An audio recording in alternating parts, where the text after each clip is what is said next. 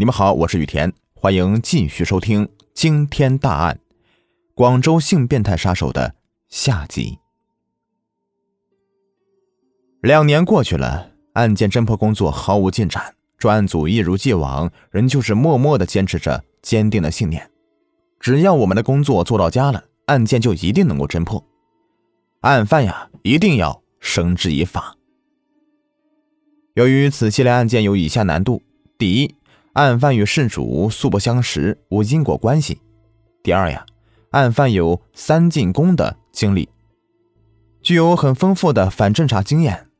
第三，案犯单独作案，采取不定期的跳跃式，来去无踪，像幽灵一样；第四，从表面来看，案犯拥有一个比较稳定的家庭环境，不具备单独居住的条件。第五，案犯抛尸现场所遗留的直接认定罪犯的痕迹物证，可以说是几乎没有。第六，我们过去没有对付性变态杀人狂的经验，对此类罪犯的画像没法具体化，特别是对其行为表现可以说是一无所知。加之我们的侦查工作不够深入和过细，出现不少的漏洞和失误，因此啊，使案件久侦未破。一九九四年九月十九日的上午八点，海珠区公安分局新窑镇派出所的所长陆广荣接待外省女青年黄艳红的报案，称她昨晚十二点时在火车站被一名男子劫持，被抢走手袋，并且险遭扼杀。陆所长迅速出动，在发案地区认真排查，最后把视线落在了犯罪嫌疑人罗树标的身上。经黄艳红辨认确定无疑后，立即将犯罪嫌疑人罗树标抓获，并对罗树标家中进行搜查。在对罗树标家中搜查出被劫的手袋之外，还发现其床铺上放着一堆女性的衣物，床头柜内还有上百件有穿戴痕迹的女性内裤和乳罩。经进一步的侦查审讯。正是罗树标就是系列杀人案的作案嫌疑人了。至此啊，经历了四年半、一千六百四十三个日日夜夜奸杀女青年的狂魔罗树标，终于落入法网。经审讯，根据罗树标的交代以及技术痕迹和法医鉴定，认定罗树标作案十九宗，杀死女青年十八人。每一个凶杀案被破之后，最重要的不是犯罪手段，而是动机。了解一个犯罪的动机，就好像是最后解开了谜团的一瞬间。罗树标啊，出生于一九五四年八月二十日，广州市人，出身工人家庭。读书时曾有多次盗窃行为，高中毕业以后啊，学过木匠。一九七四年因盗窃被送劳教。两年。一九七七年初，解教不久的罗树标又潜入市家电研究所盗窃，被女事主冯丽云发现。罗树标残忍的杀害了罗树云，并且逃脱法网。一九七九年，罗树标又因盗窃被送劳教三年。一九八二年解教，同年九月结婚，先后有一子一女。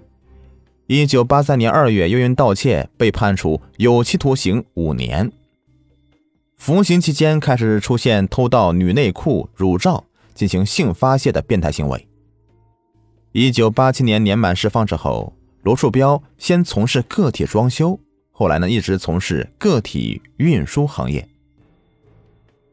罗树标交代呀，一九八七年刑满释放之后，他经常观看色情暴力的影片。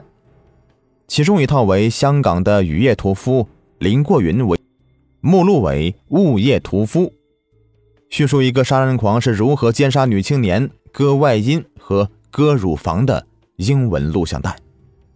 对他的影响最大、最深刻。他认为很刺激，很有挑战性，并逐步产生一种强烈的模仿欲望。为了发泄性欲。罗树标四处的偷盗晾晒的女性衣物，仅其笔记本记载的就有两百零八次之多。从一九八九年开始，罗树标将服装店丢弃的一些塑料模特捡回家中，拼装完成之后啊，穿上偷来的衣裙之后置于床前欣赏。同时啊，他还制造了一个女模特，用于发泄性欲。一九八九年至一九九四年九月被捕前，罗树标夜间驾驶零点六吨的货车到天河区大街一带，将两百六十多名在路边招嫖的暗娼。再到黄浦区附近的野外进行嫖宿，对不顺的他意的、反抗他粗暴动作的、嫖宿时需要他戴避孕套的、不让其奸其两次的、上车时看他车牌的，杀人之机呀便立刻起来了，欲置其于死地而后快。一九九零年二月七日晚上，也是罗树标第一次杀人奸尸的开始。他利用两个多小时的尾随守候，在仙州路段将一番禺市女青年骗上车，再到琶洲乳牛场奸杀。遭到该女青年的强烈反抗，于是呢，罗树标将她扼杀后奸尸，再将尸体抛在了敦河路边。次日上午，他还去抛尸现场查看动静。以后的一些日子里啊，罗树标是十分害怕。但后来看到警方并未查到他头上来，胆子又大了。他认为警方只会查破有因果关系的案子，我与事主素不相识，看你们如何能奈何我。从一九九一年二月，罗树标继续作案，越做越起劲儿，一发不可收拾。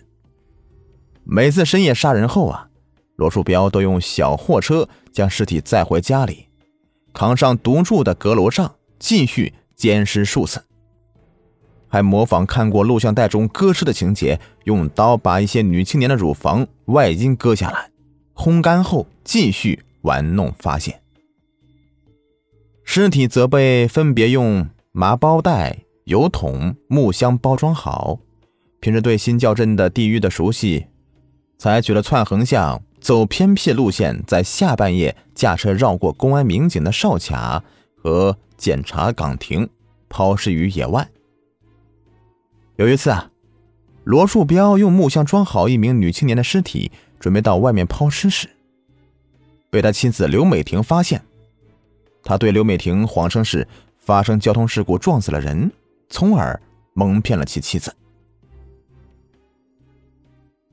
罗树标的自我供述，他作案得手后，心里都有一种达到随心所欲、飘飘然的畅快感，并在有的受害者的阴道、口腔内塞入内裤、袜子，故意让自己的精液留在里面，看看警方有没有能力能够查得出来，要与公安局玩一场死亡游戏战。作案之后。罗树标每次都将女青年的体貌特征、衣服样式、奸淫的经过、自己的感受以及抛尸的过程都详细的记录在笔记本上，供日后啊欣赏回味。后来，闻讯公安机关查的太紧了，才将笔记本销毁，再另提纲式的重新记录下来。一九九二年五月二十五日深夜。罗树标因嫖娼被天河区公安分局民警抓获，送工读学校收教半年。期间啊，他看到市公安局有关女尸系列的案子紧急的协查通报，他极度恐惧，认为这次是彻底的玩完了。后来他从攻读学校里面侥幸的得以脱身，虽是停止作案有半年之久，但他犯罪的恶念却从未打消过，心头总是痒痒的。不奸杀女青年，总觉得不好受。一九九四年三月至九月，罗树标又奸杀了四名暗娼，直至九月十九日被抓捕。都市怪谈在九十年代的日本颇为流传，而雨夜屠夫之名经林过云、罗树标两人之后啊，在中国大地也广为流传，成为真实的都市怪谈。令人是闻之色变，谁知道那下一个雨夜屠夫会不会什么时候又出现了呢？好了，今天的案子就全部说完了，感谢收听，下期再见，拜拜。在节目的最后啊，给您推荐一个卖潮服潮鞋的商家——辉哥潮牌工作室，经营各类鞋子衣服多年了，在业内啊是数一数二的卖家，质量经得起您的考验。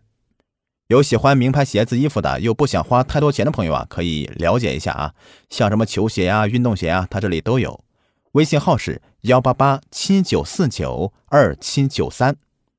买不买没有关系，进来看看也欢迎。微信号是幺八八七九四九二七九三。